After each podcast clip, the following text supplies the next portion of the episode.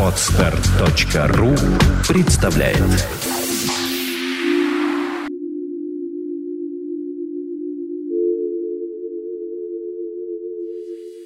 Добрый день, дорогие слушатели! С вами подкаст «Психология, мифы и реальность» и его бессменная ведущая Александра Иванова – и мой соведущий Андрей Капецкий. Здравствуйте. И на повестке дня у нас очередной близ вопросов с нашего паблика. Люди нам пишут, пишут очень много. Мы на все не успеваем отвечать вопросы, поэтому мы выбираем какие-то более-менее, которые подходят под многие ситуации. Ну что, начинаем? Да. Как объяснить мужу, что мне нужно личное пространство, включающее общение с теми, кто мне интересен, без каких-либо подтекстов? Мы давно вместе и редко расстаемся. Мне интересно с ним, но общение извне извне и свобода, хотя бы иногда, нужны как воздух. Как тактично это объяснить? Человек живет в золотой клетке, мне кажется. Ну или просто в клетке. Да, действительно, человеку не очень хорошо. И э, здесь уже можно говорить, наверное, о а, тревожности мужа, если он а, не выпускает да, человека на общение, на какое-то это уже говорит о каком-то дисбалансе в отношениях, когда один не удовлетворен результатами общения и совместной жизни. Понимаете, видимо, муж э, ну, находится вот в состоянии напряжения, и, по сути, речь идет о страхе. Может и не осознавать свои страхи, но нас не выпускают куда-то на общение, когда боятся когда предвидят какие-то неприятные последствия этой свободы. А может быть, это ну, какая-то старая история, которая была раньше, и откуда этот страх возрос? То есть мог ли человек дать повод бояться? Это может быть старая история, но это может быть и вновь возникший невроз какой-то, а, потому что человек, там, допустим, с возрастом или в силу каких-то сторонних обстоятельств теряет уверенность в себе. Ну, к примеру, допустим, они там 10 лет вместе – и 10 лет назад он э, более успешно двигался по карьере, а последние там 4 года у него или там 5 лет у него стагнация. Он на одной должности никуда не двигается или, может быть, успел претерпеть какой-то крах бизнеса или понижение по службе. То есть у него где-то произошло понижение социального статуса, какая-то неудача или серия неудач, они накопились у человека, он теряет уверенность в себе. То есть это не связано даже, может быть, Да, это может женой. быть не связано вот непосредственно именно с семейными отношениями. Это его личные разборки с самим собой. Поэтому, когда говорится о тактичности, ну, как тактично? Вежливо и прямо. Да, вот Понимаете, прямо. нельзя ставить перед собой задачу, чтобы это было не больно. Больно это будет, будет больно. Боль. Нужно просто э, знать, что вы будете делать в том случае, когда вы причиняете боль. Нужно просто четко себе представить, что это неизбежно, и начать влиять вот на это возникшее обстоятельство, на то, что человек на вас обидится или там оскорбится, там, что с ним произойдет. Он о, будет демонстрировать свой страх, свои сомнения. Но еще раз говорю, это может быть вызвано его какими-то внутренними взаимоотношениями с самим собой, в которых которые в отношениях с вами просто отражаются. Поэтому в любом случае разговор должен быть прямым. Но тактичность определяется только лишь вежливостью. Ну и, наверное, заботы, переживания этого разговора в дальнейшем. Побыть рядом с мужем после разговора. Во-первых, выбрать время, когда он более или менее стабилен и готов э, выслушать что-то неприятное. Угу. Когда его не отвлекает что-то другое, и он не отягощен там чем-то привнесенным там с работы да, или из какой-то компании, когда вот он именно спокоен, и начать, конечно, разговор с извинений. Что я вот сейчас что-то скажу, что тебе может очень не понравиться, но очень важно в таких моментах говорить о своих чувствах. Не о том, что ты меня не пускаешь, ты мне не доверяешь, ты мне не даешь, ты то, ты все. Здесь нужно говорить о себе, нужно говорить, я страдаю, мне плохо, мои желания не удовлетворяются, мне тяжело, я тебя прошу услышать, что со мной происходит. Нужно говорить о своих чувствах. Понятно. Чтобы это не выглядело как обвинение. Потому что как виноват, только, да? да, как только вы начинаете обвинять, сразу срабатывает психическая защита, уши закрываются, как говорится, да, глаза захлопываются, и это уже разговор глухого со слепым. То есть нужно попросить поддержки. Сказать, По сути, да. Мне нужна твоя поддержка. Да. И эта поддержка выглядит так, так и так. Да.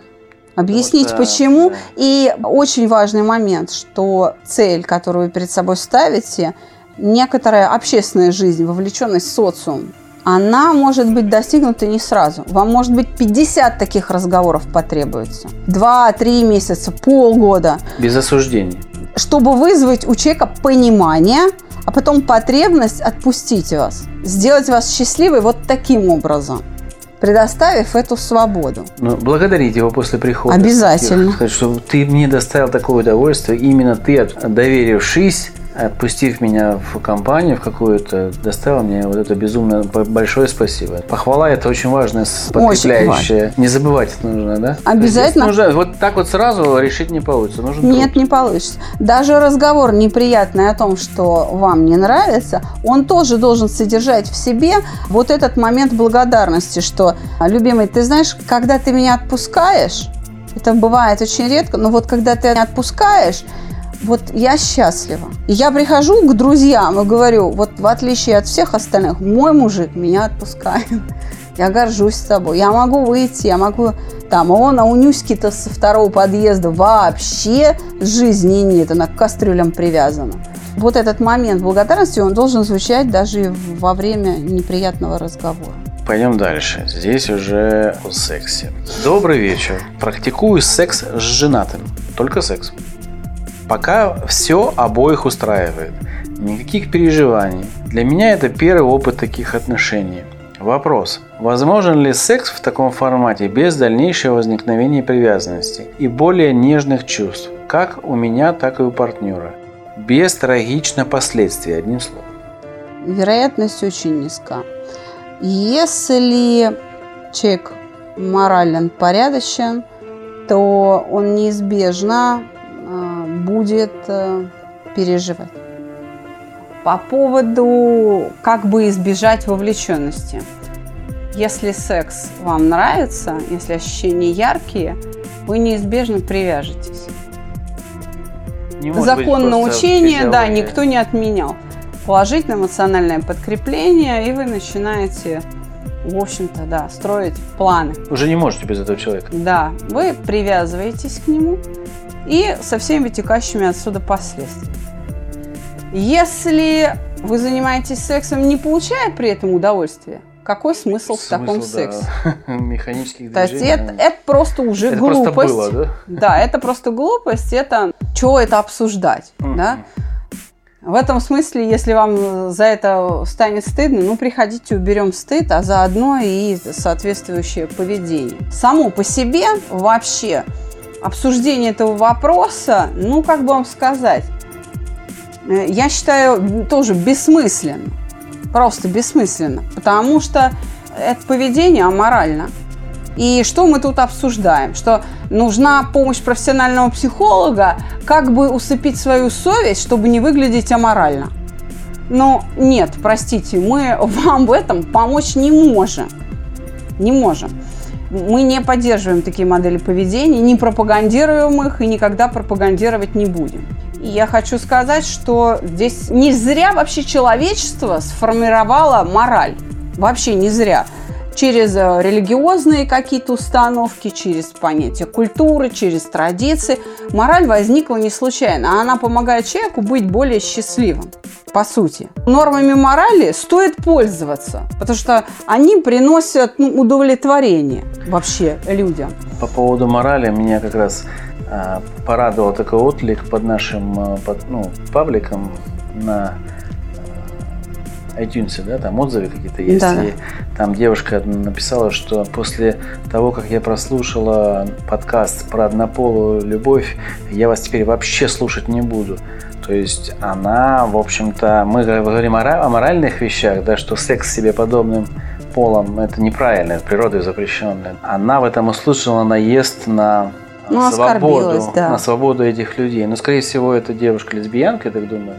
Их так вот очень трогает. Либо очень близкая к этой тусовке человек. Мы же говорим в этой передаче, все говорили о моральных, этических э, стороне этого Мы дела. говорили о биологическом смысле. Да, и о биологическом смысле, о том, что это на самом деле болезнь, и это можно спокойно переработать обратно. Почему люди это воспринимают, так не знаю, но вот вспомнилось, ты просто про мораль заговорил. Ну еще раз, да, раз уж у нас опять же вопрос там о сексе с женатым человеком, как бы, чтобы, ибо чтобы не задавать таких вопросов, не нужно начинать такие отношения. Сам порадовал, ну, в кавычках, да, порадовал начало вопроса. Практикую секс с женатым. Практикую. То есть это не жизнь, это, знаешь, как вот сходить на йогу или сходить в фитнес-зал. А, у меня сегодня секс с женатым. Так, в 15.30. Так, 30 минут. Окей, отлично. Но это подход же, правильно? Вы же в себе убиваете женственность. И как вы можете найти мужчину, если вы практикуете секс? Речь э, вообще-то о том, что подобное поведение просто развращает мужчину.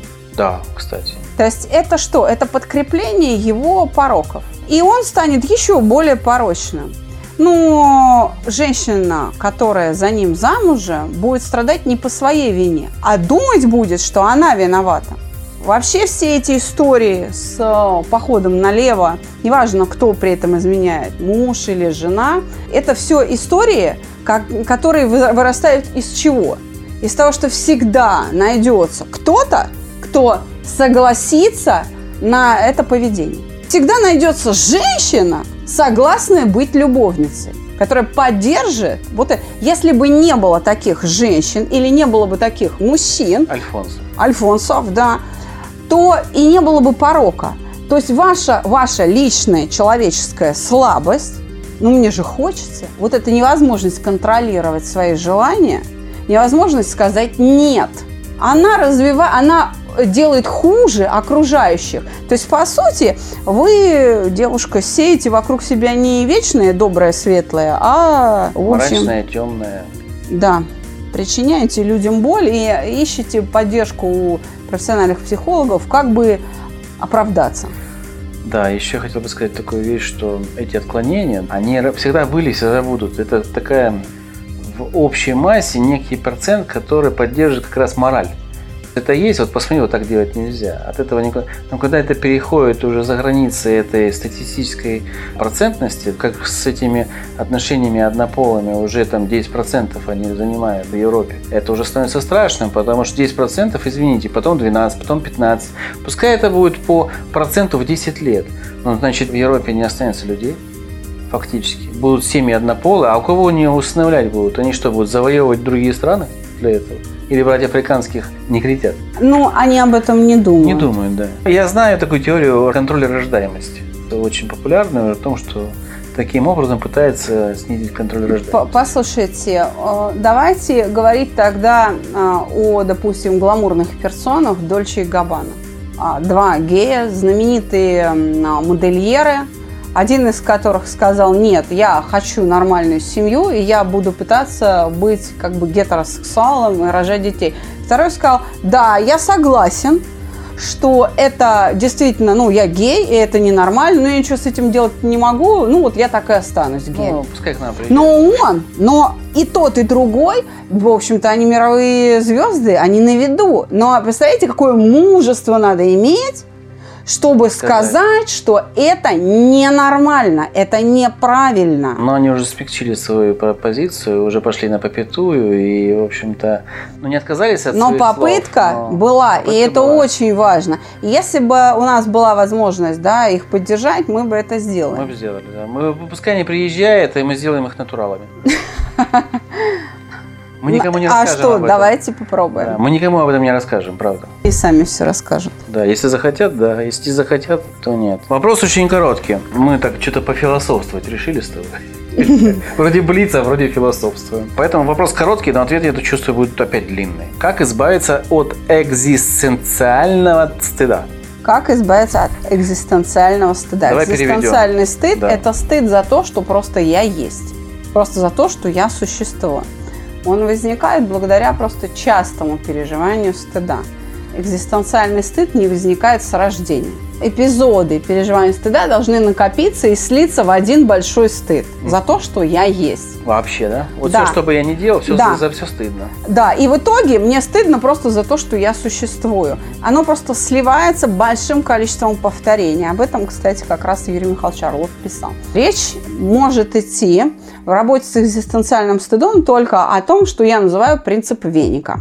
А нужно вот этот веник экзистенциального стыда разделить на эпизоды, и каждый эпизод по очереди угошать. Произвести обратное действие. Когда говорят, что вместе Совершенно мы сила, верно. да, и собирают из тростиночек веник, которые трудно переломать. Как раз в Нужно данном случае веник расплести и поломать каждый. И поломать по соломинке. Понятно. А для этого не нужно будет каких-то там, не знаю, 2000 ситуаций описывать. Нет, теория установки Узнадзе гласит, от 5 до 21 повторения достаточно для формирования установки, то есть готовности к использованию новой модели поведения.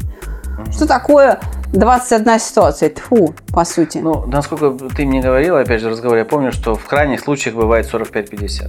Мы Это еще больше, крайне. больше 35 мы еще ни разу не делали. вываливались, да. А, Ну, то есть клинический эффект начинает наступать вот в рамках проекта под нашим контролем. Уже где-то на там 5-7 повторений уже там стабильный клинический эффект. Первичный эффект мы вызываем при первом же прохождении первого алгоритма а, на первой же попытке, тут же. Ну, опять же, где-то 9 из 10 случаев. То есть у нас очень высокий процент. А вот чтобы закрепиться, чтобы это происходило автоматически, самой собой, без помощи контроля специалиста проекта, вот уже 5-7 повторений. То есть не, небольшое число. Это реально, приходите к нам, Абсолютно самостоятельно это реально. невозможно. Это возможно самостоятельно, но опять же, на это нужно вот 1-2 года, как и говорил Юрий Михайлович, он не обманывал. А ну, у нас это месяц, да? Ну, в течение месяца. Вечер добрый. Как понять, где находится граница между флиртом и просто дружескими отношениями? Какие сигналы у женщин, слэш стоит, мужчины, и есть ли они вообще? Но разнообразие такое, что обсуждать эти сигналы нет смысла. Почему? Потому что в каждой культуре, в каждой религиозной группе, в каждой социальной группе сигналы свои. И э, их разнообразие не дает возможности обсуждать подробно там все эти детали, потому что все эти сигналы э, флирта, они мы можем ошибиться здесь, да, они не подлежат систематизации. Нет в этом нужды никакой. Нужно понимать просто принцип, что флирт от дружбы отличается целью. Дружба, Всего-навсего. Дружба не имеет сексуального подтекста. И все. Мы наслаждаемся общением с человеком как с личностью. А флирт предполагает все-таки вступление в близкие отношения. Ну, хотя бы обняться даже. Я думаю, расширю вопрос это со своей точки зрения, потому что я читал раньше это и думал, что это работает. На самом деле это не совсем работает, не всегда работает, и можно легко ошибиться. Ну, допустим, да, девушка теребит кольцо.